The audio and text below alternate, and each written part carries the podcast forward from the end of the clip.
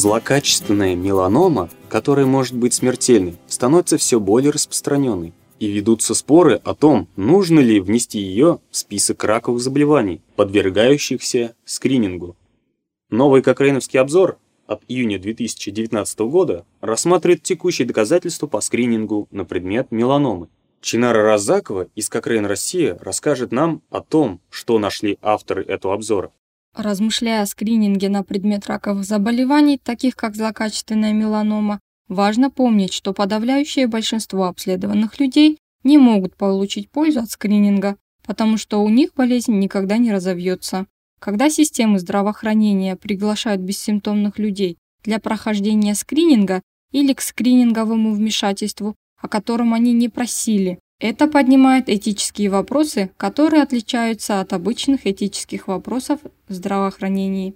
Поэтому необходимо знать, что в этом вопросе не причиняют больше вреда, чем пользы, и требования к определенности или качеству доказательств еще выше, чем обычно.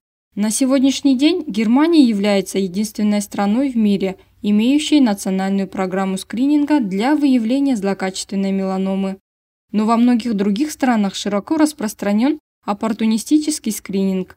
Авторы обзора хотели выяснить, эффективен ли скрининг на предмет меланомы для снижения неблагоприятных последствий для здоровья и несет ли он какой-либо вред.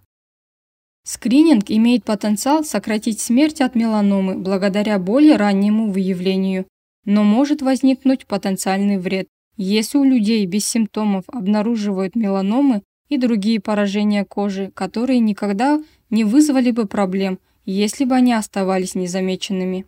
Затем эти люди могут получить ненужные хирургические операции или испытывать психологический стресс. Существует также риск того, что финансовые и человеческие ресурсы, использованные для скрининга, могут быть лучше использованы для других вмешательств с более сильной доказательной базой и лучшим балансом между пользой и вредом. Авторы обзора рассмотрели данные о пользе и вреде организованного скрининга на предмет злокачественной меланомы по сравнению с отсутствием скрининга. Авторы провели поиск по всем видам скрининга, включая самостоятельный осмотр кожи или осмотр медицинским работникам любого человека без подозрения злокачественной меланомы.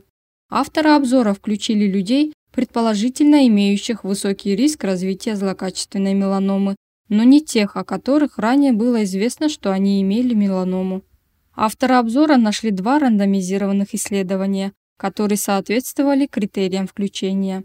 Но ни в одном из них не сообщали о важных исходах или результатах, которые авторы хотели исследовать. Это говорит о недостаточных доказательствах для количественной оценки пользы и вреда скрининга на предмет злокачественной меланомы и означает, что существующая практика скрининга на предмет меланомы не соответствует требуемым стандартам доказательств таких организаций, как Всемирная организация здравоохранения и Национальный комитет Великобритании по скринингу, которые специально подчеркивают важность получения полноценных доказательств как пользы, так и вреда, прежде чем реализовывать программы скрининга. Таким образом, этот обзор показывает, что скрининг на предмет злокачественной меланомы среди взрослого населения в целом не подтверждается и не опровергается данными из рандомизированных испытаний.